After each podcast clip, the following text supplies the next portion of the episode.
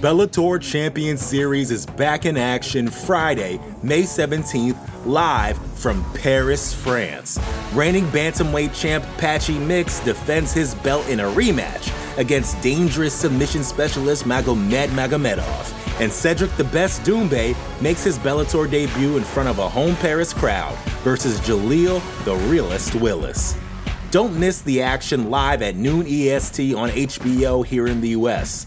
And visit Bellator.com/watch for information on how to watch around the world. This is the very first time you'll be able to stream a Cedric Doumbé fight here in the US, so make sure you don't miss it. Support for this show comes from Sylvan Learning. When children love learning, they can tackle any challenge life throws at them. Sylvan's Insight Assessment can help you determine if your child is ready for what's ahead.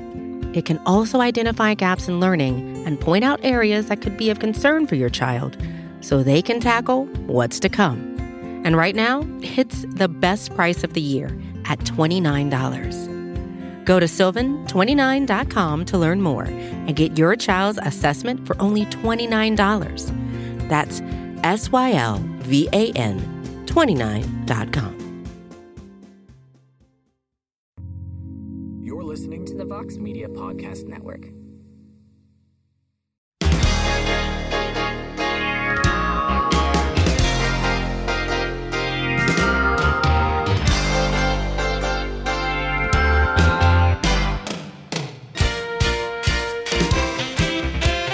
All right, everybody. It is Thursday, June 2nd. Wow.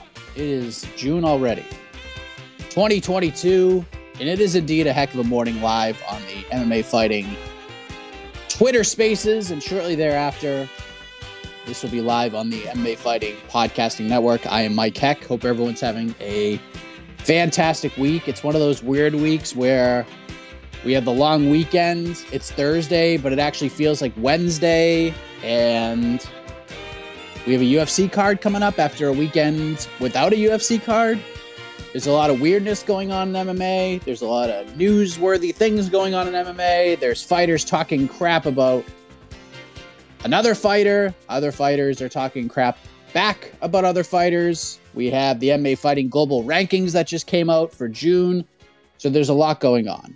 So we appreciate you hopping on. This is, if you're new to this whole thing, this is like a sports radio morning show where you come in, you give your thoughts.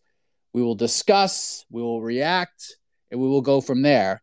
So whatever you guys want to talk about, we'll get after it. If you want to talk about the global rankings, the movers and the shakers, we could talk about that. You want to talk about some of the interviews on the MMA Hour yesterday, we could talk about that. Talk about whatever you want to talk about. You want to talk about Saturday, the UFC card, we could do that. Want to talk about PFL silliness, we could certainly talk about that. Whatever you want to talk about, just request, we'll get you in. And no time like the present to go to the peeps, all right? So kicking us off, our good friend Viking MMA. Perhaps. The wheel is spinning. There he is. Viking MMA. Got to unmute and we'll be good to go. Viking MMA, are you here? All right, try again. We'll get you in here. Let's go to Tristan. I'm sure he'll have multiple things to talk about. So what's up, buddy? Mike, what's going on? How you doing, sir? All right, Mike, did you listen to the MMA Fighting's World Global Ranking show yesterday? I did. Okay. I've listened to almost all of it. Okay, listen. AK's in here. AK's here, right? He's in here? He's in here. Okay. Did you have any issues with what he was saying? I mean, listen, I know he's your guy, but, like, you had to be like, come on, AK. Like, what's going on? And then there's another topic I want to talk about. But here we go again with the disrespect. So did you have any issues, especially when they were talking about the real deal, interim, and Fugazi? Which one are you talking about? I assume you're talking about the women's flyweight division. Yes, here we go. And this is AK. I hope you're listening, because this is because now you're getting insane now. So here we go with the Erin Blanchfield situation again. So here we go, right? Let's go back again. I gotta bring it up after UFC 272. Okay, we all know what he said. This goes back now to Marina Moraz, right? What did he say about Marina Moraz? He said Erin Blanchfield is not on her level. I said, okay. Now fast forward to the ranking show yesterday. So he says, and we all know, he says with Erin Blanchfield, at some point Erin Blanchfield is going to be champion one day, that she is the real deal. How's that possible if you said that Marina Moraz is that Erin Blanchfield is not on Marina Moraz's level? It doesn't. He's trying to play both sides here. It doesn't make any sense. There's no mention of Marina Moraz on the ranking chart. None. Not even one honorable mention or one vote. He is very high, Marina Moraz. So all of a sudden, like, he's not making sense. It doesn't make sense. You can't. He's trying to cover himself. Just in case if Erin Blanchfield runs through JJ Aldridge, and then for future, I know that's the fight to make. Miranda Moraz versus Erin Blanchfield, because Moraz fights next month against Eubanks on that July 9th card. That's RDA versus Fazeev. So that's the fight to make. You can put that in October, just in case. Like, I don't think, depending on if Blanchfield and Moraz, both of them don't get hurt, that's the fight to make. You make that fight in October in Abu Dhabi, and we're ready to go. So you got to keep that same energy, dude. You got to keep. There's no mention about Moraz, none. And you've been hiring her, and you feel that she should be in the rank. Nobody's mentioning in the global rank. Where are you? Where's the screaming at? Where's, like, you guys are not talking about Moraz?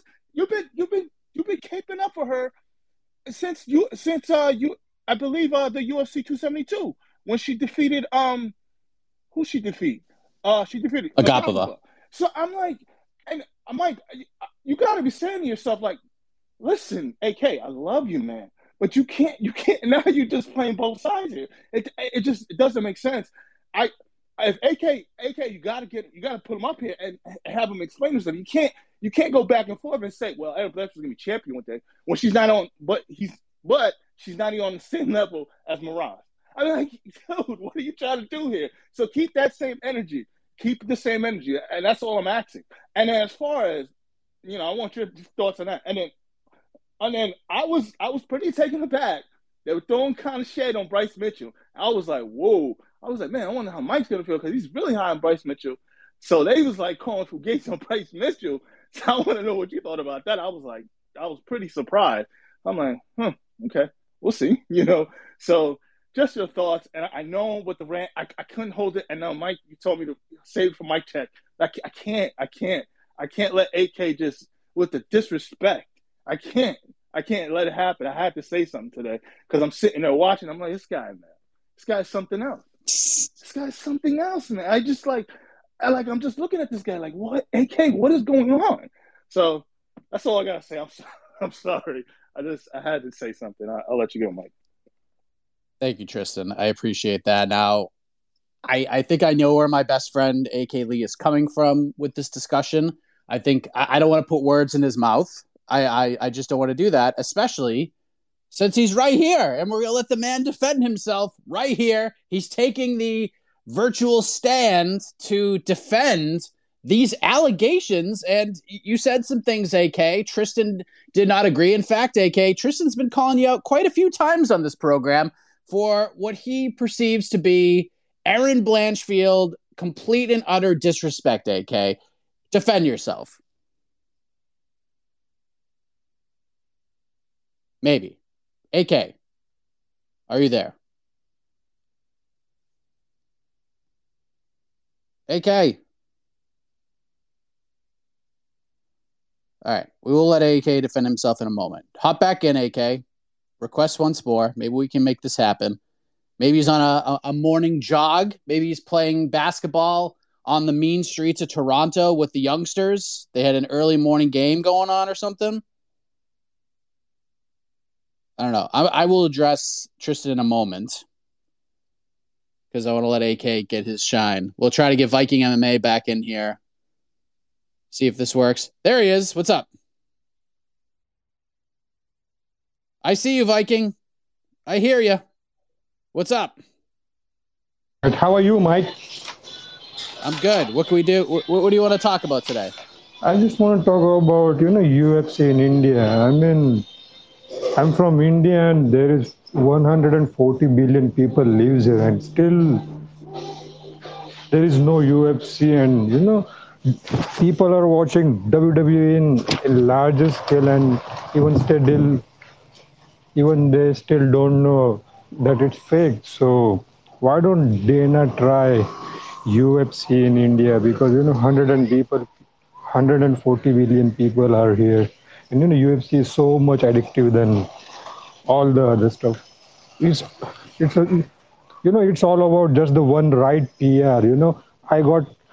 I got myself into UFC by seeing just one Conor McGregor promo, and right after that, I'm so much addictive into UFC. It's all about, one good PR in UFC. 140 billion people. Come on. Why they are not trying UFC in India? I mean, come on, man. It's 140 billion people. You just have to convince some of them. Yeah, that's a good point. Thank you, Viking MMA. Yeah, I think the big thing is, it happens in waves, right? We saw it we kind of see it with Africa right now. We're seeing it with Ngannou and Kamaru Usman and Israel Adesanya. And we're seeing these stars just kind of emerge all at the same time. We saw it with Australia and we've seen it with other parts. I mean, even Ireland, the UK, etc. There's just this wave of all this talent that makes it to the UFC and they shine and they make big moves. And it all sort of happens at the same time. And while there's certainly a lot of people, as you mentioned, that are in India that would go to the arena and watch these events, I think they're probably just waiting for that wave to come from there. Now, there are some good fighters from the area. Some have made it to the UFC. Some have not. Some have moved on from the UFC. But I think it's just kind of a wave thing. They just need some fighters to emerge, some stars to emerge, build interest through the fighters from that area. And once that happens, it wouldn't shock me to see the UFC head to India. But I think they're just kind of waiting for that boom to happen. The Bellator Champion Series is back in action Friday, May 17th, live from Paris, France. Reigning bantamweight champ Patchy Mix defends his belt in a rematch against dangerous submission specialist Magomed Magomedov. And Cedric "The Best" Doumbé makes his Bellator debut in front of a home Paris crowd versus Jaleel "The Realest" Willis. Don't miss the action live at noon EST on HBO here in the U.S. and visit Bellator.com/watch for information on how to watch around the world.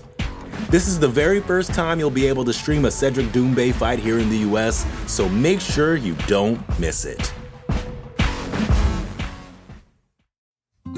Support for this show comes from Sylvan Learning. As a parent, you want your child to have every opportunity, but giving them the tools they need to tackle every challenge, that takes a team. Now more than ever, educational support tailored exactly to what your child needs can make all the difference.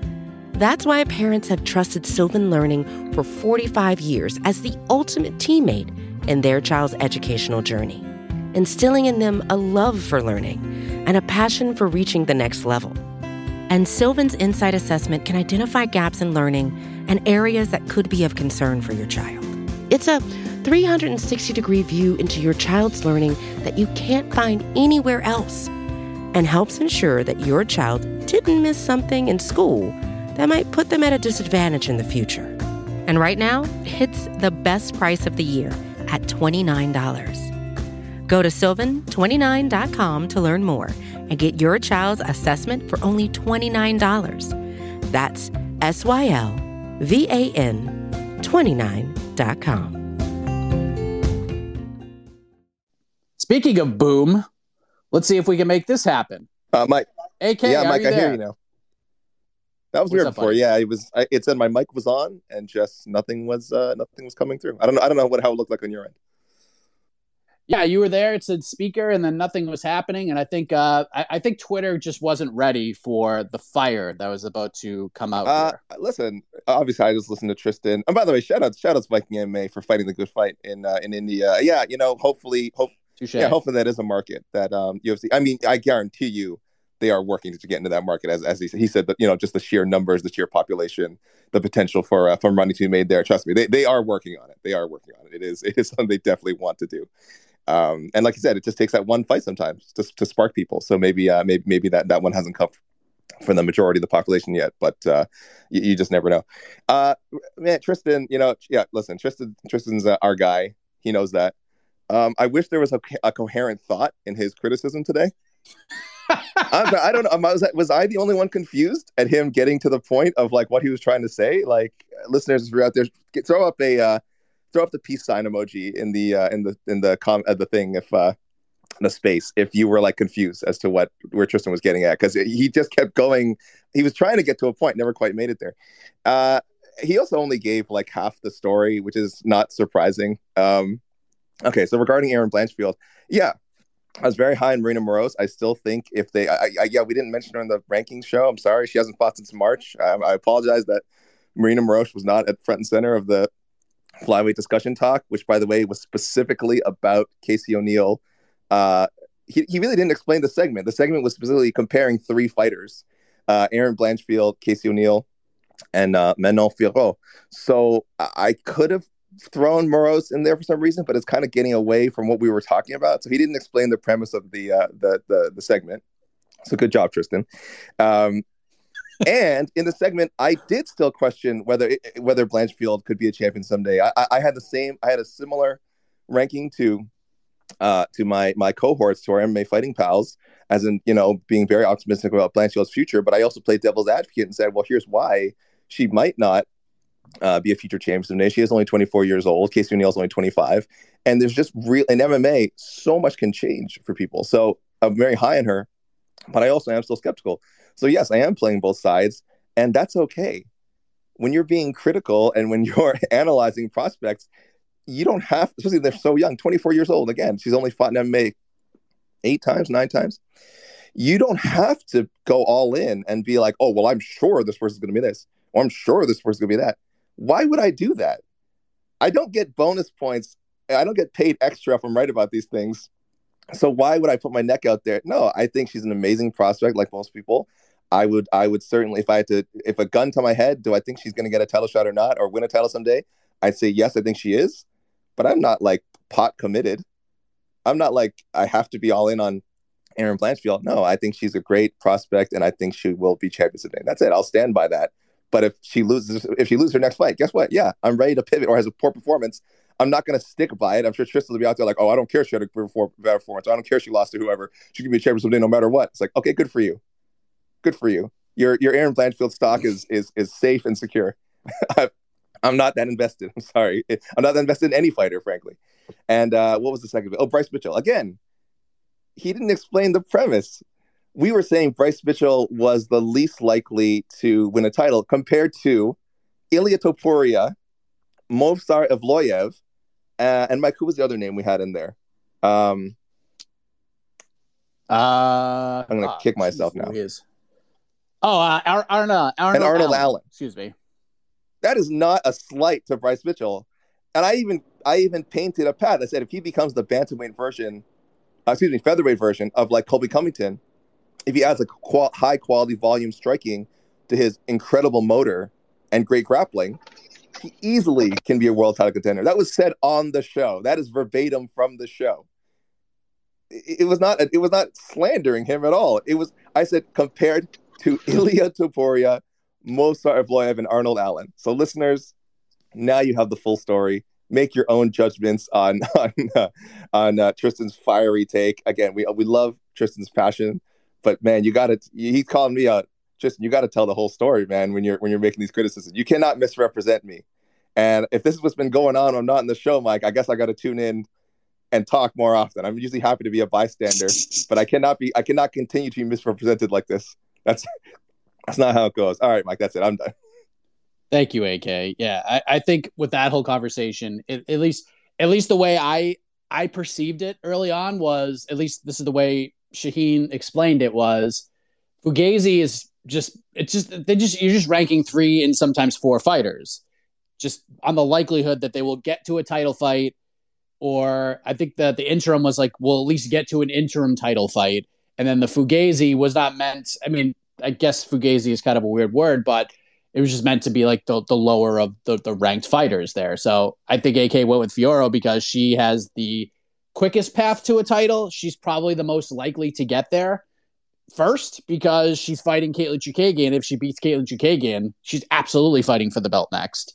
And then Casey O'Neill is there. And then there's Erin Blanchfield. I have to say, I understand how things were ranked. I understand a lot of people, I understand AK's take on Fiorot sort of being the number one because she is a win away. If we're talking about prospects that I am higher on overall, who I think has the best chance to actually win the belt, I'm actually going Casey O'Neill first. I've been high on Casey O'Neill since before she was in the UFC. I feel like her pressure, her ground game, her ground and pound, just her gas tank in general is such a big problem. And she didn't really get to showcase that much in the Roxanne Modafferi fight. And why should she? Roxanne is an incredible jiu-jitsu player. So taking her to the ground was not the smartest thing to do, but that's only going to get better. I don't think she's like afraid to take Roxanne to the ground, but I understand that you want to take the path to least resistance. She won the fight, and you have to imagine too, that must have been such an annoying process for her because it was all about Roxanne and her final fight, and you know Casey didn't want to get wrapped up in all of that. She's still a young fighter. She hasn't been in the UFC that long, and she gets a pretty pressure-packed spot early on in her career against a fighter that everyone absolutely admires and loves. It's a tough spot. She went out there. It wasn't the best performance of her career, but all things considered, she went out there and friggin' won. So to me, I think Casey could absolutely become a champion. And I think the way she's approaching her career is actually really smart. She's in no rush to get there. And I think that's what makes Erin Blanchfield such a fascinating tale as well, because I feel like Fiorot has just been put in these spots. Her age factors into this conversation where the UFC has the ability to push her a little bit quicker because the time frame, her career isn't going to be as long to this at this point compared to Blanchfield, compared to Casey O'Neill. So I feel like Fiorot is the one. If we're going to push one of these fighters, Fiorot is the one. And then we still have plenty of time to build Casey, plenty of time to build Erin. And who knows if Valentina is even going to be around by the time these two women are ready. Now, Casey's going to take a little bit of a back seat right now because she's hurt. She's not going to fight again until next year because of the ACL and the surgery. But Blanchfield's really good, and her striking is going to get better. And Casey O'Neill's striking is ahead of Blanchfield's right now. It just is. But Blanchfield will get better, and so will Casey O'Neill. Casey's a problem, and I don't feel like enough people are giving her that credit. She'd be number one for me. It'd be, for me, not saying Fiorot's Fugazi. She's good, but I feel like she's going to get to the belt quick. She's going to lose to Shevchenko, and then what? Then what are we going to do with her? Well, we still have time to mold these two other prospects. I think Casey's a big problem. A big problem. I feel like she's her own worst enemy at this point, and I think she's going to get over some of those mental hurdles of big spots and big fight situations. She was going to run over Jessica Ai, and I'm not saying this to be a jerk. She was going to run over Jessica Ai. Now Macy Barber gets the opportunity, and Macy has a very good chance to win that fight, but Jessica's been great in these situations as well. But to me, it's Casey, Erin Blanchfield, Manon Fiorot. I think O'Neill and Blanchfield both have tremendous chances to win titles, and I think time is on their side because I just don't know how long I don't know when it gets to the point where Valentina just gets bored at fighting at 125. I do believe she'll fight for the belt at 135 at some point this year. I think if she beats Tyler Santos, her next fight will be for the bantamweight title, but who knows? We'll see what happens. Miesha Tate beats Lauren Murphy. That might change things because that's a pretty big fight. I like how we started off kind of Johnny Depp, Amber Heard style. Just had a little court case going on. Henderson, we go to you, my man. How are you? Hey, heck of a morning to you, Mike.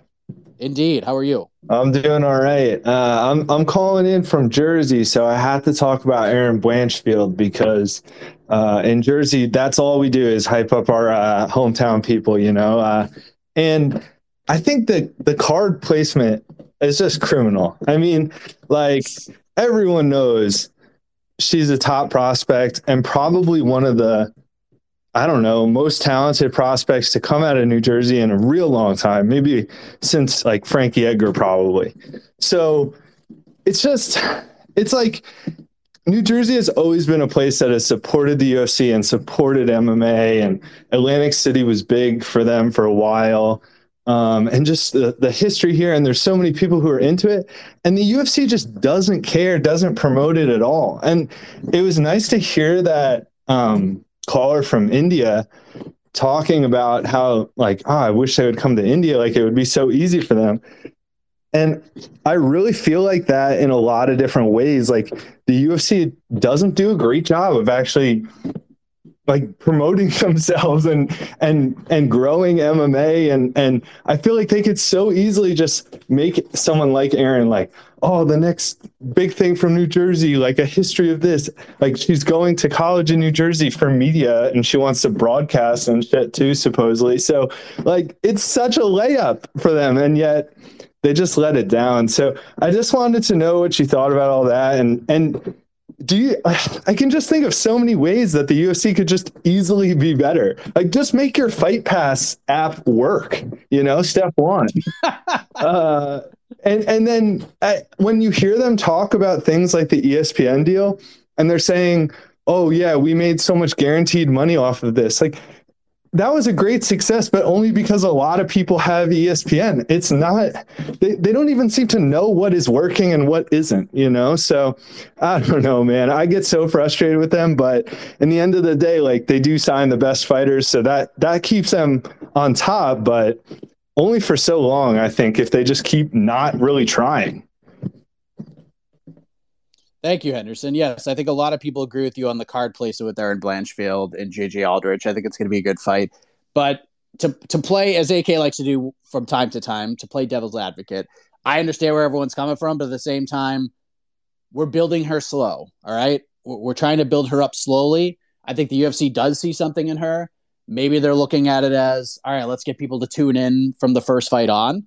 That's a possibility. And two, let's not put this woman in any kind of a big-time pressure situation. She just had one sort of with Miranda Maverick, but I think she's going to be fine. Like, it kind of sucks, but with these fight night cards, or in this case, fight afternoon cards, card placement, like, I don't take a ton of stock in it. Now, if this is a pay-per-view, if this is next week's card and Erin Blanchfield, JJ Aldrich is kicking off the Fight Pass prelims, I think I'd be a little more animated about this, but it's kind of silly. I mean, maybe it's just for the East Coast people. Maybe, you know, because the 1 p.m. prelim, I think it's a 1 p.m. prelim. They want the East Coasters to be able to watch their fighter. Maybe that's what it is. I don't know. And I think Erin Blanchfield, overall, at least from the times I've talked to her, she knows she's going to get where she needs to go. But at the same time, most fighters in that situation, those young up-and-comers are just like, listen, I'm in Vegas right now. I get to fight at 10 a.m. and then my day's over. Sign me up for that. So I don't think she's upset as most people are, but I understand why people are upset. I get it. With the other stuff, again, kind of like I mentioned to Viking MMA, once a star emerges, the UFC pounces on it. We saw it with Zhang Wei Li in that market, going to China and trying to promote that area. We're seeing it with Africa. We saw with Australia and these other markets. Like, once you have these certain fighters from certain areas, fans that kind of commune those areas, like we saw with Brandon Moreno with his last couple of fights, doing his fight in Phoenix and then doing it in Anaheim. Like, they're good when it comes to that kind of stuff, getting local fighters on local cards, but it's been tough. It's tough when you have these Apex cards and it's just kind of blah and bland and vanilla and all of that. But again, sign some of these international fighters. I mean, we're seeing what the UFC is doing right now with this road to the UFC. They have Contender Series. They have the Ultimate Fighter. They have avenues to try to find these folks. So let's just see if they do it. I don't know. Let's get CRJ in here. Good morning, CRJ. Good morning. Good morning. How's it going? Good. How are you? Good. Thanks so much for asking. I have sort of a for fun question that I'm curious what you guys will think to lighten the mood, and sort of a thought experiment. So I'm like, I'm putting you in the position of odds maker, all right? And I want you to give me the odds that 5 randomly selected people from the population could defeat a UFC welterweight in a fight. Like 5 on 1? 5 on 1. But remember, they're randomly selected from the population at complete random.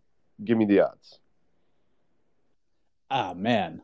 I mean, are we selecting 5 randos who are? I'm not like giving you 195 any more information. Ah, this is a weird one. Golly, let me think about this. Thank you, CRJ. You're always thought-provoking. You're always making me think. Let's just say they're fighting Kamaru Usman. We're talking randos, so all shapes and sizes. I feel like Usman's a smart enough guy. I feel like 5 on 1 is very tough, but we're selecting randos, and without knowing who the randos are, because we could have like a 19-year-old, 110-pound kid in there. We could have like 3 of those. Usman minus 110. Okay, Usman minus 110. Slight favorite. I don't know. I without knowing who the randos are, it's tough, but I'd probably slightly favor Usman. Now, if these randos are all like former Marine, 280-pound monsters, that might be a different story, but you're not telling me anything. I assume you're choosing the randos, all shapes and sizes. Give me Usman as a slight favorite. Let's get Mike Feinson in here. Four Corner Sports NY, you're on deck. Kevin, you're after him. Mike, what's up? Just make sure you're on mute and we'll be ready. How's it going, Mike? Good. How are you, man? First of all, that's a heck of a question by CRJ. He needs to come and work at my office. That's the kind of stuff we talk about all day. Listen, first of all, I wanted to stay on topic, but I wanted to wish you a happy Celtics final day, also known as Let's Go. Also known as we no longer have to watch Kyle Lowry play basketball day. Oh, that guy sucks, dude. Oh my God, he sucks. It's like watching a feather fly in the air. That dude flops his ass off. He sucks. That guy's terrible. But continue. Embarrassing. On. Anyway, lots of things I wanted to throw at you, and then let you get back to me on them. So the one I think I touched on last time I spoke to you, but the MMA Twitter is just full of these guys talking about their comeback fight. I'm coming back this summer. I'm coming back next month. And so I wanted to ask you another odds-based question. You can just throw these guys in order of likelihood to return before the end of the year to least likely, and the 3 I've got are Jones, McGregor, and Cejudo. And then, the other thing I wanted to mention is, at the next 10 weeks is just an excellent 10 weeks for MMA. And, to Henderson's point about promotion, there's good cards help, obviously. But I think that the Yair Ortega card on ABC in the afternoon is an excellent spot for the MMA world. And that's an East Coast card as well. I think Henderson was talking about East Coast promotion. So, in the mix of the great fight night cards going on in the next 10 weeks, that's one I've got highlighted, as well as, just some awesome pay-per-views, 276 from top to bottom, and UFC London is a can't-miss card. So I think it's a good couple of months ahead for UFC promotion and for the sport in general. I agree, Mike. Thank you for that.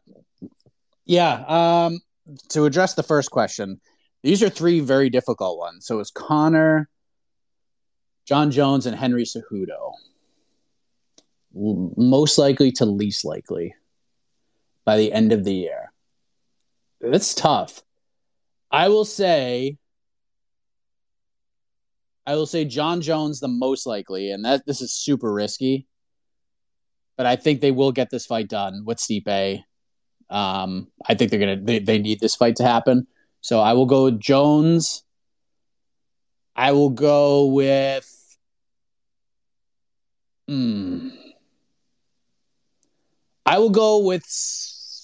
Cejudo, although I'm not confident at all in that pick, but I'm more confident in Connor. I just don't know if that leg's going to be able to be ready for the end of the year. I mean, maybe it is, but it wouldn't shock me to see him maybe headline January. So those 2 are tough. if I could just do one and then like 2A, 2B, I would do McGregor, Cejudo in the same boat, because I feel like Cejudo is going to be a pain in the ass to deal with, because he's only going to want a title fight.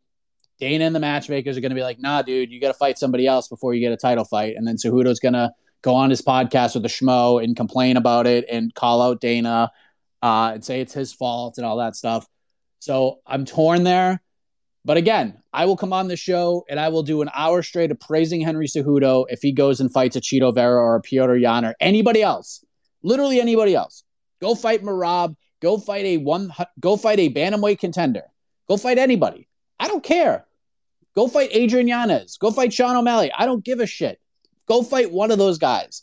Pedro Munoz. Anybody. Go fight anybody in the top 10 at 135. If you win, I will come on this show for an hour straight and discuss why you should be fighting for the title next. Anyone. You go up to 145 and fight Volkanovski for all I care. I don't care. Go fight a contender, then you get a title shot. You can't leave the company high and dry and then just walk into a title fight, especially when the company doesn't care that you left in the first place. I get on these rants about Cejudo. And again, let me just say this once more. I respect what this man has done in his combat sports career. I respect what he's done in wrestling. I respect what he's done in MMA. As a fighter, him leaving the company high and dry, him thinking he's a bigger star than he actually is, not great. Not great. But if he goes out there and he fights somebody else, fights a contender, I will praise him for that. I will respect the hell out of that man. And then I'll go fight for the belt. I will drive you to the arena to fight for that belt. How about that? Let's go to Four Quarter Sports. What's up? Oh, hey, Mike Gamer.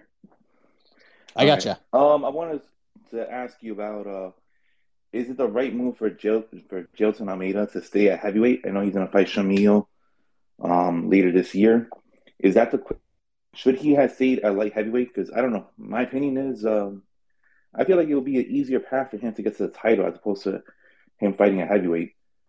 And then you think it's easier at 205? Yeah, because I mean you have your Jamal Hills, Anthony Smiths, that are going to be competing for championships and stuff like that. I mean, I know Jamal Hill hasn't competed for a championship yet, but I feel like you have more killers at heavyweight as opposed to 205. That's just my opinion. I don't know what you have to say about that. And then also I want to ask you about Alexander Volkanovski's coach, him saying that Oliveira is a more difficult matchup than Islam Makhachev. I don't know if you agree about that or not. I know Islam has looked dominant throughout his whole entire UFC career, and Oliveira has been on this amazing surge. So who will give the most difficult challenges for Volkanovski if they were to ever, square up in the octagon? And yeah, and I wanted to say that I agree with you as for your take on Casey O'Neill possibly being like the best prospect to compete and win a title, because I mean, Casey O'Neill is a monster at 125, and it's just a shame that she tore her ACL.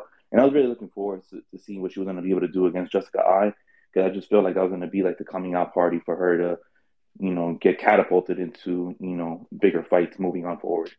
And also just wanted to say, go Celtics. All right. Thanks, Ben.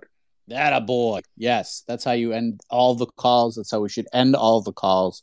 AK would agree with that. He's a huge Celtics fan, and he's going to be wearing his old Kevin Garnett jersey watching game one tonight. So yeah, Casey O'Neill, if we can go back to, I don't know if it was the preview show before UFC debut or the pre-fight Q&A before the UFC debut. Maybe it was both, but I told you guys about Casey O'Neill. I told you how good she is. I told you she's going to be a problem, and she is a problem. She is an absolute problem. The injury sucks, but again, for someone who's taking her time, not in a huge rush, she understands that this is a marathon, not a sprint.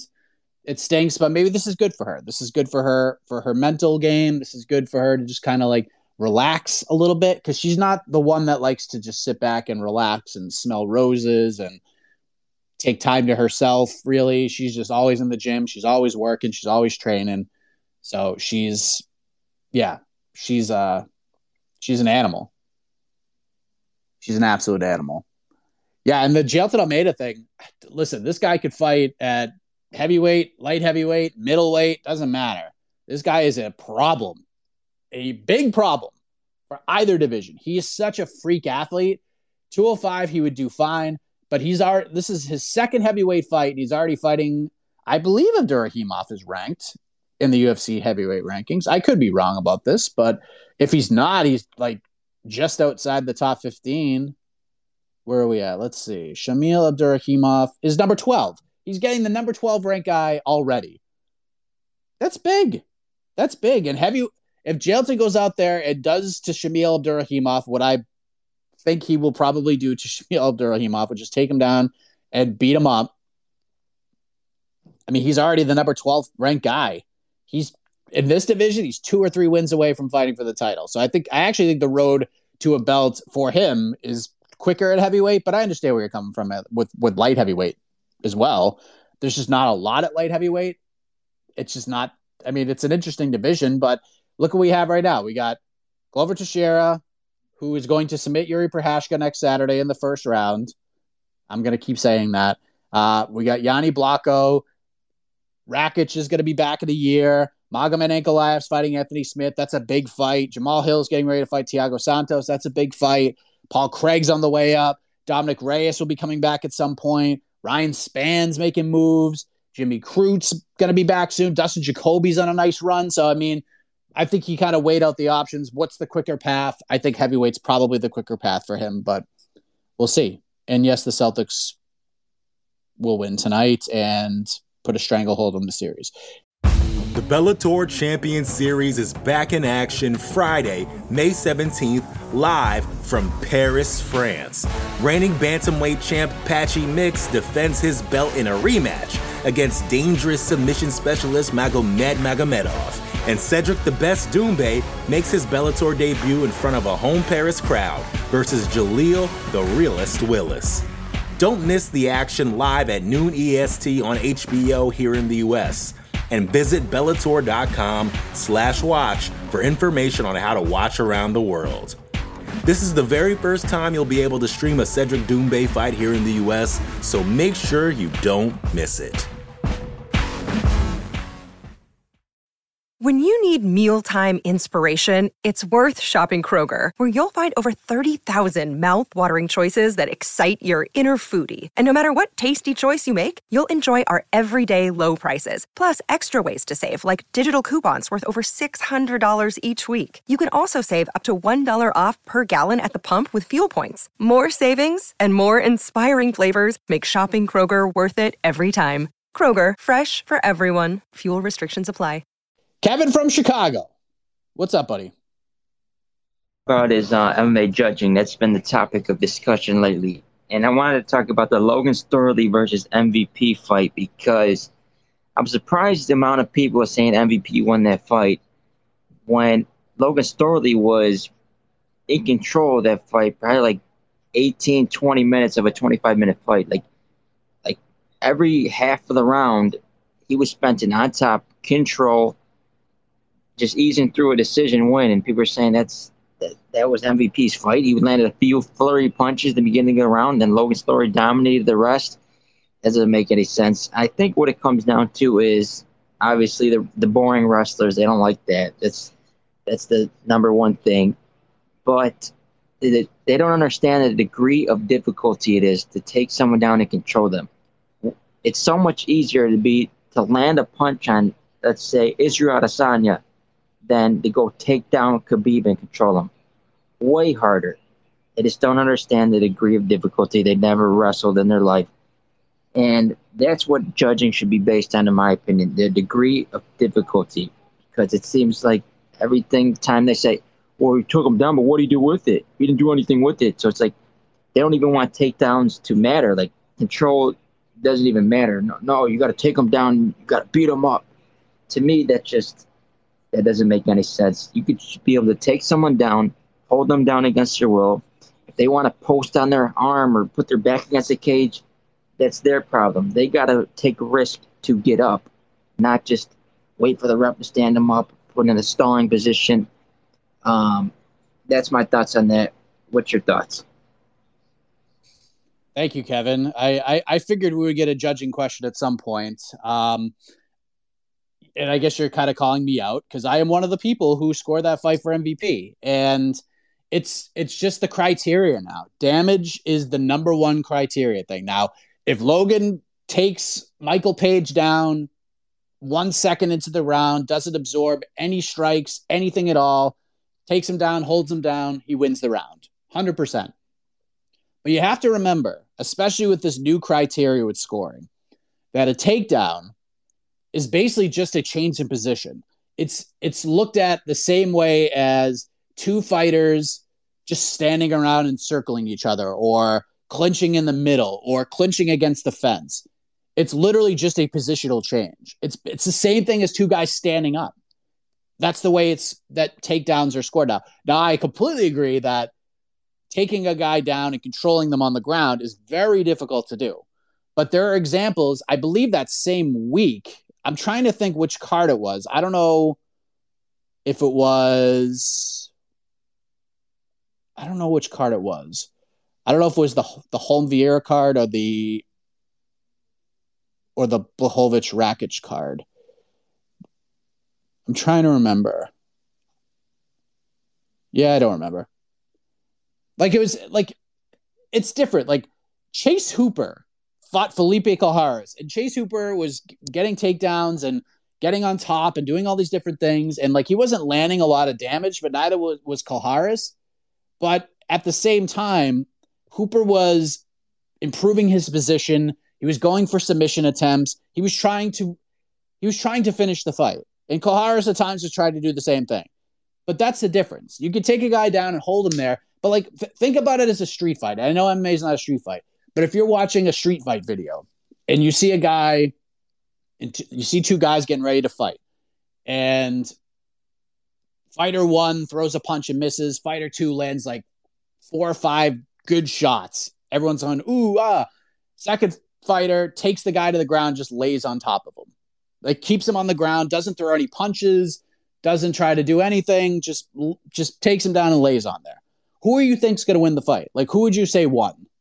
You'd probably say the guy who landed the punches. I mean, that's just, it's the way that it is. Judging still has there's still a lot of problems in judging. It's still pretty bad. No one's on the same page. And that's the thing right there, because the way Kevin thinks, there are judges who feel the same way. But the criteria says that damage is the number one factor, and that should be outweighed more than anything else. If you take a guy down and don't do anything with it, it doesn't score anything. Sam Hughes was getting takedowns against Elise Reed on that same card, and Sam was landing big shots. She was landing ground and pound. She was improving her position. She was mounting. She was doing all that. If Logan Storley just got into side control and threw a couple of elbows, that's a different story. He's trying to do something, but he just sat in MVP's guard. And MVP was still landing stuff off of his back. He was landing elbows. He was landing punches. He was landing different things. And it's not going to amount to a whole hell of a lot. But at the same time, he's doing more off of his back than Logan was doing on top. Look at Benson Henderson, Islam Magomedov. That's a perfect fight to go back and watch because Magomedov got takedowns. The Brent Primus fight, too. Islam Magomedov took down Brent Primus for 3 straight rounds. But I scored all 3 rounds for Brent Primus because Brent is on his back, throwing elbows. He's going for submission attempts. He's the more active fighter. He's trying to inflict damage. He's the one trying to finish the fight. Magomedov then fights Benson Henderson. It's the same kind of thing. Benson's the more active fighter off of his back. He's landing more damage despite being taken down and controlled. He's getting back to his feet. And I know MVP didn't do a lot of that, but Benson Henderson was having a hard time getting back to his feet too. And the judges got that one right. The judges got it right. If a guy takes you down and the guy off of his back on the bottom is still landing punches, he's landing elbows, he's trying to move around, he's trying to throw up submission attempts, the guy on his back's going to win the round, or he should. But we'll all learn that. We'll all get better with this. The judges will all get better. We'll all get on the same page. I'm glad we're talking about it, but there's more issues in the sport, mostly with fighter pay and some of the things going on behind the scenes, than open scoring. Judging's a big problem by itself. Open scoring is not going to fix judging. It's just going to shine a light on the judging being as bad as it is right now, or as inconsistent as it is more often. We complain about judging now. If we look at, if we have open scoring, how much more are we going to complain about judging? We're going to complain about it so much more because we get to complain about it after every single round. I don't know. We have bigger problems. Let's get Toke in here. Then we'll get Miami Mike in here. Toke, what's up, buddy? Mike, okay, so my question is short and sweet because I've noticed that we have a CBA that's running out, which is the Vox Media one. And I'm curious about what happens if you don't reach a deal between the between the Workers' Union and Vox Media. What happens to all the content on MMA Fighting? Oh, okay. Interesting question. I will say this. Now, I am what people like to call, I've been called on the show, and I appreciate that very much. I'm MMA's everyman, okay? And I like to talk with confidence about things that I know about. I am aware of what's going on with Vox. I am aware of what's going on behind the scenes. Everybody can look it up. There have been articles written about it. New York Times did a piece about it. It's there for you all to read. Now, have I been completely focused on what is going on behind the scenes with that? Admittedly, not particularly. Have I read material, signed certain things? Perhaps. But is this something that I've been in all the meetings on, that I've been in all the discussions on? No, I have not. So the question is, because I worked in radio for a long time, I worked in small companies in radio, and then a huge company bought us. And we were not unionized. So this is the first time I've ever been in a company that is a union or been part of a union like that. So I literally have no idea what's going on. So I, as this is all unfolding, I'm learning how this all works. I know a few years ago, before I joined on with MMA Fighting, this was a big thing that happened. There was a CBA that I believe was 3 years ago. I believe there was, I don't know if there's a strike or not, but I know it was discussed. And yeah, that's really all I know about it. We'll see what happens. I know there's been meetings. There's been lots of conversations between the union advocates and the powers that be.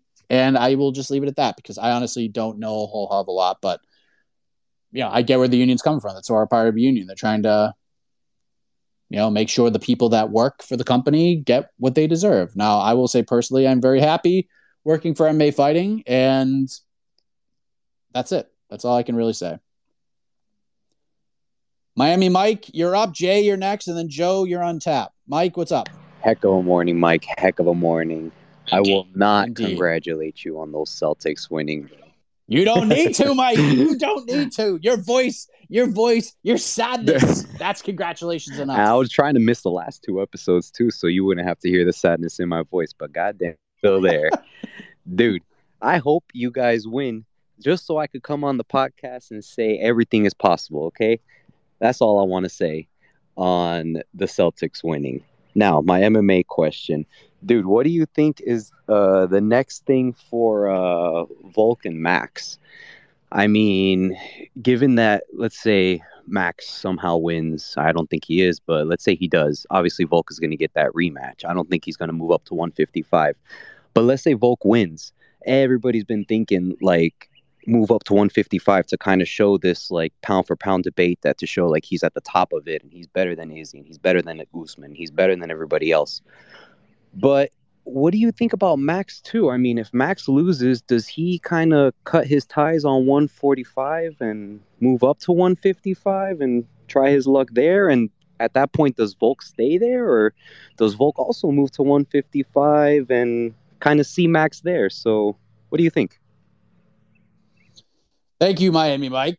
Go Seas. Yeah, so and there was another question about Volkanovski. Eugene Berriman did an interview with Submission Radio, and Eugene said that Oliveira is a tougher matchup, and I'm sorry I didn't address that to begin with. Yeah. I think I understand where Eugene's coming from. I just feel Eugene probably sees just more weapons from Charles. I mean, it's true. Because Islam has Islam's very good on the ground. His wrestling is incredible. He has his thing that he does very, very well, while Oliveira has many things he does very, very well. So I think that's probably the way he's looking at it. Now, in terms of what happens with this fight on July 2nd, this third fight, if Holloway wins, they're going to do another fight. They're going to do Volkanovski 4. I feel pretty confident about that. If Holloway loses, I could just see him going to 55 at this. I could see him going up to 55. I think he'll just be in position to just take fun, tough fights, which is what he's wanted to begin with. Even heading into the Calvin Kattar fight, or even after the Calvin Kattar performance, which was one of the all-time great performances, he said, I just want tough fights. Like, I don't need belts. I don't need to fight for titles. Just give me fun, tough, exciting fights. That's why he kind of put himself in the silly Khabib hat when Khabib was clearly retired, but Dana White was doing these, oh, here's a Khabib update, every friggin' card that was going on, and no one bought it. No one believed it, because we were actually getting no updates. We were getting nothing. It was just, oh, I talked to Khabib, and we're going to have dinner next week. And people bought it. People were all in on this. But that was like it was like comparing, I compare that to like Floyd Mayweather versus Conor McGregor. There were actually people out there that thought Conor was going to win that fight, when in reality, there was no chance Conor was going to win that fight. There's just no chance. And Khabib retiring, like most people knew, like he's not coming back, especially not that fast. He's not going to sit there in October and say, oh, I'm done, explaining the reasons why, and then come back in January. Like, there's no chance that was going to happen. But I understand where the UFC was coming from. They're trying to generate interest, put that name out there, trying to get viewers, trying to get people involved and intrigued, and they did that successfully. But yeah, we knew Khabib wasn't coming back.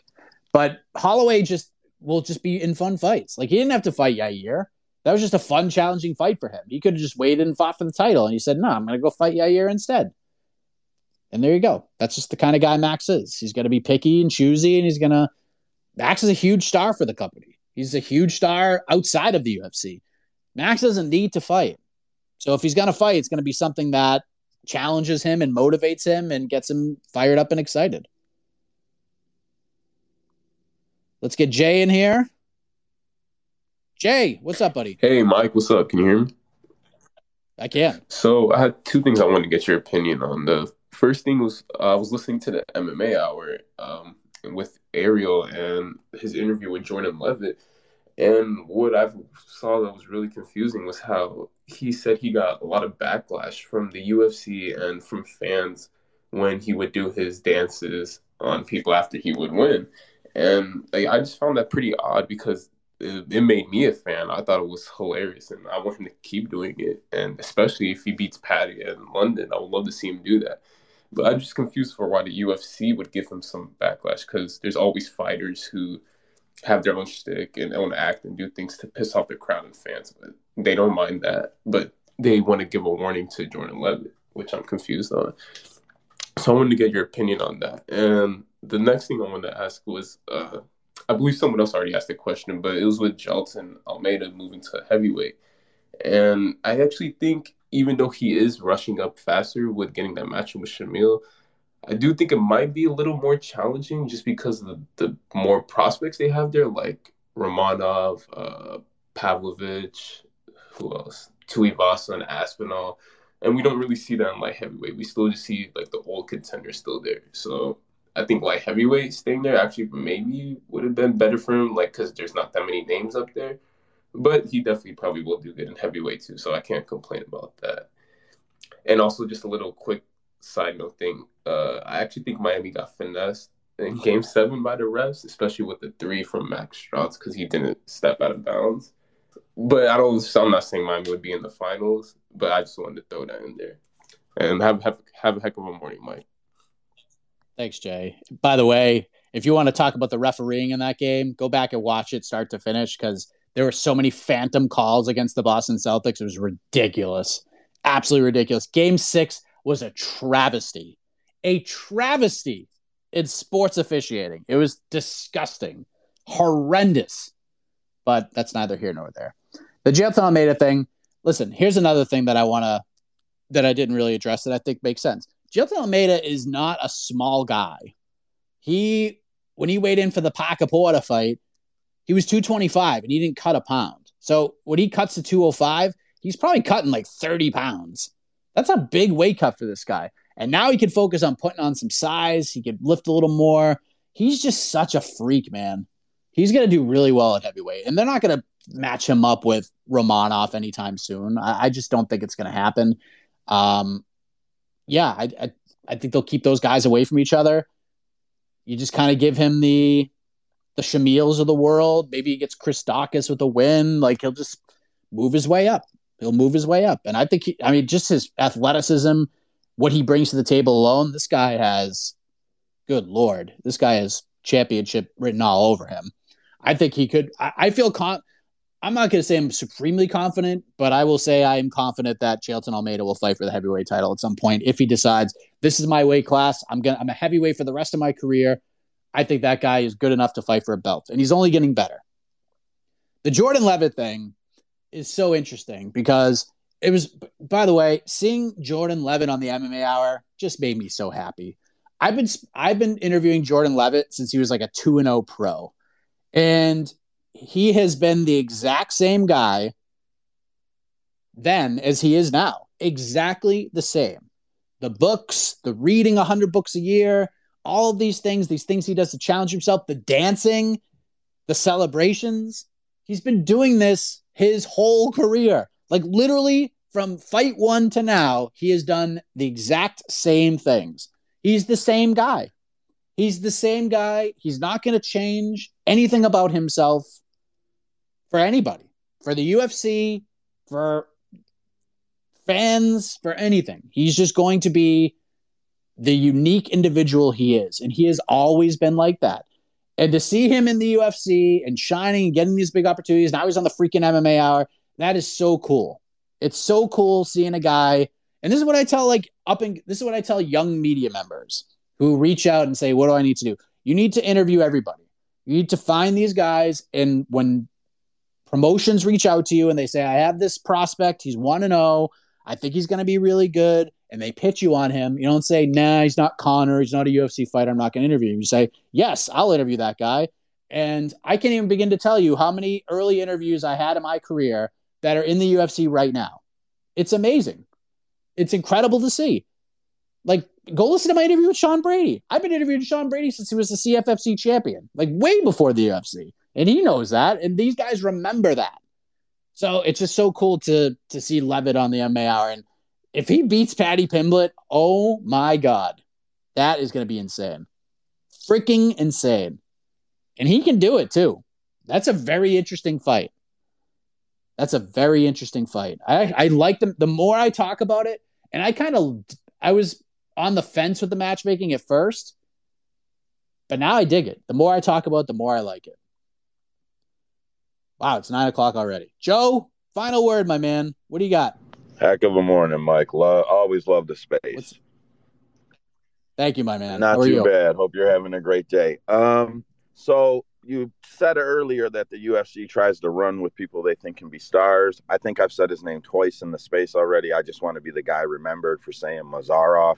I probably say his name wrong, but Askar, that's the guy they're looking at right now. But what I wanted to ask you was, I'm not real hot on open scoring. And I'm not real hot on the topic of open scoring, but for me, I'm irritated by all the talk of open scoring because I feel like referees being more liberal about taking points should take priority over that. As like fans, we should be more worried about the referees being more liberal when they should take points. And the scoring system allows for 10-10s, 10-8s, and actually even 10-7s to happen, which I doubt we'll ever see that day.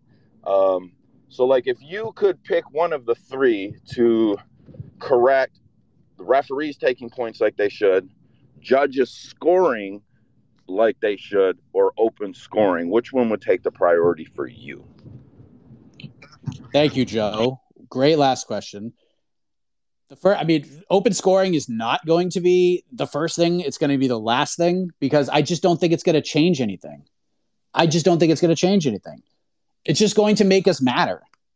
The more we watch these fights and we see bad judging and we hear the scorecards, What's the first thing we do when we hear a questionable scorecard? We go on Twitter and we say 30-27 question mark, question mark. That's what we do. And now we're gonna have to do that after every round. It's gonna stress us the frig out. That's what it's gonna do. It's just gonna make us more stressed. Well, we're trying to find positivity in this space. So to me, I mean, the scoring, the 10-9, the 10-point must system is not gonna change anytime soon. So I'm just gonna leave that alone. You make a tremendous point about the referees, however. I like the referee thing. The referees having the wherewithal and the, I guess, courage at times to take points when they're supposed to be taken. Nothing annoys me more than watching multiple warnings, especially like Mark Smith does it. Chris Tione does it a lot. Sometimes Chris Tione shows up on a Saturday night and he's just ready to take points. And then oftentimes he'll give a warning, another warning, another warning, and then it's pulls him aside after the third time and he says, okay, this is a stern warning. This is a hard warning. You do it again, I'm taking a point. Like, you should have taken a point before. The eye pokes are ridiculous. The low blows are ridiculous. If it happens once, you want to give one warning, fine. But if we're seeing it two or three times, like if you kick a guy in the ding-ding and then you poke him in the eye 30 seconds later and you don't take a point, you're wrong. You should be taking points. Take points. We should be taking more points in these fights. Honestly, I think that's a big problem. We haven't seen... Then we're getting the no contest and the DQs and all this stuff. That's another conversation for another day. But we've got to take points. You got to take points more. Because then people won't do them. We've had conversations like the Tim Elliott thing. The Tim Elliott thing blew up. Remember that? When he grabbed the glove and then he went in the back and said, yeah, I grabbed the guy's glove. And I interviewed him like 3 days later. And he was like, yeah, I'm in a fight and I get 2 paychecks. I'm going to try to win the fight so I can get my second paycheck. I haven't fought in a year. I'm trying to take care of my family. This is what we have to do. So, and then we had a thing like, should you cheat? Should you cheat? And most of us say, yeah, because no one's going to stop you from cheating. If I can poke a fighter in the eye 4 times to get the second half of my paycheck and no one's going to take a point away from me, why wouldn't you do it? Why wouldn't you grab the fence? If no one's going to stop you from doing it and no one's going to penalize you for that, why not? If you're losing, you're in a bad exchange and you kick a guy in the balls, but the referee's not going to take any points, why wouldn't you do that when you have the second half of your paycheck on the line? I'm not advocating cheating. I'm just saying if it's there, no one's going to stop you from doing it and half of your money is on the line, what's to stop you from cheating? You know what will stop you from cheating? Taking points away. And the referees just don't do that enough. So that is a tremendous point, Joe. That's a tremendous point. You know what? I'm going to take one more from somebody else. Let's get Marcellus in here. This is the true final word because I got to get out of here and I don't want to get in trouble. Maybe, perhaps, the wheel is spinning. Still spinning. It's not going to happen. The good news, Marcellus, is that we're back. Oh, you know what? Golly. Special guest, Oscar Willis, soon to be MMA champion. How are you, good, man? Obviously fit as a fiddle, you know, training. 6 a.m., work never stops, even on the Queen's Jubilee Day, you know, putting in those miles, putting in that time. My man. How are you? I'm great, man. Good to hear from you. Thank you. You too. I was just listening to your discussion on kicking people in the balls and how you encourage it to happen more often. Well, I mean, if they're not going to stop us from doing it, they're not going to take points away, then kick away. Listen, in certain parts of the world, you can pay extra to have that sort of thing. So to get it done for free on Saturday is not too bad. Absolutely. How's the training going? It's all right. It's only week 2 on a Thursday. So what, like day 4 of week 2? And it's all right. It's a little bit more taxing than I anticipated, but I feel better than week 1, and you know, it's all right. It makes me feel very fit and disciplined. I haven't had a drop of alcohol since it started, which, as you know, is a testament to my dedication at this point. Absolutely. So the big question is, Oscar, will we see Oscar Willis compete in a cage after this is all said and done? After the 20 weeks are done, are you going to take a fight? Yeah, for sure. I'm already eyeing up the people in my class being like, well, I can't beat him, so stay away from him, but I could probably beat that person, so I'll go and bully them. You know, I'm a conniving person. I've already planned it out. It's going to be great. I'm very excited for this. Oscar, you are the man. Best of luck with the training, my friend. Thanks very much. I appreciate you even mentioning it. I wasn't going to. I was going to talk about judging. But let's go. But I'm also overjudging, aren't you? I feel like everyone's been talking about it for 2 weeks now. It's okay. We can move on. There's a great heavyweight clash this Saturday to look forward to between two high-paced athletes that are going to put on a show at the Apex. That's right. What fight are you looking forward to the most? None of them. I'll be on the plane to Singapore. Which, and you know, most people would say they don't want to be on an international flight. But I think when you look at this Saturday's card, I'm quite happy to be on a flight that I can't watch it. Oh, man. Well, safe travels, my man. And I'm sure you and Jose will be linking up in Singapore. Oh, yes, indeed. Thank you very much, mate. Chat to you soon. Thanks, buddy.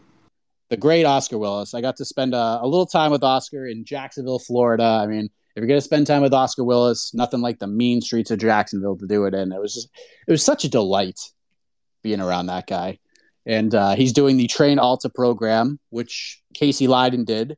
And he had his fight and got a victory. So we're seeing a lot more journalists get involved in that event. They're given, I believe they were giving away some scholarships and stuff for BD members to go through camps and go through the training. And you have the option to take a fight after. And not surprised that Oscar's going to get in there and take a fight.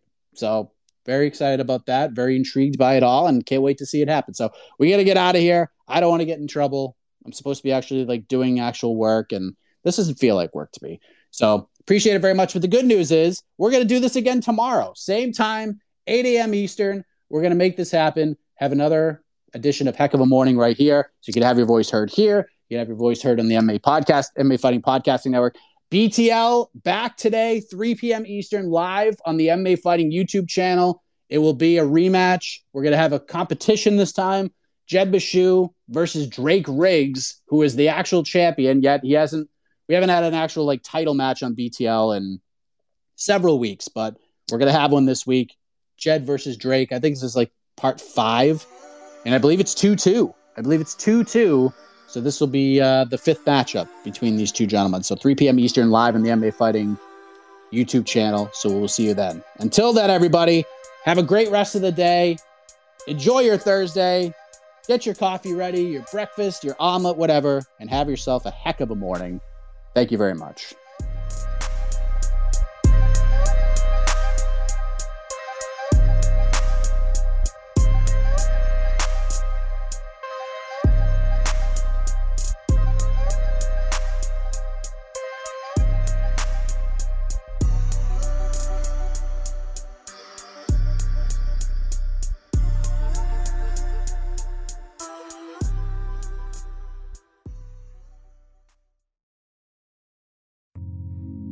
Listening to the Vox Media Podcast Network.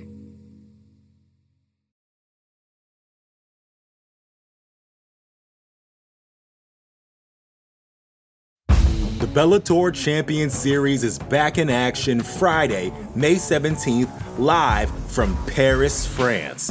Reigning bantamweight champ Patchy Mix defends his belt in a rematch against dangerous submission specialist Magomed Magomedov. And Cedric the Best Doumbé makes his Bellator debut in front of a home Paris crowd versus Jaleel the Realest Willis. Don't miss the action live at noon EST on HBO here in the US. And visit Bellator.com/watch for information on how to watch around the world. This is the very first time you'll be able to stream a Cedric Doumbé fight here in the US, so make sure you don't miss it.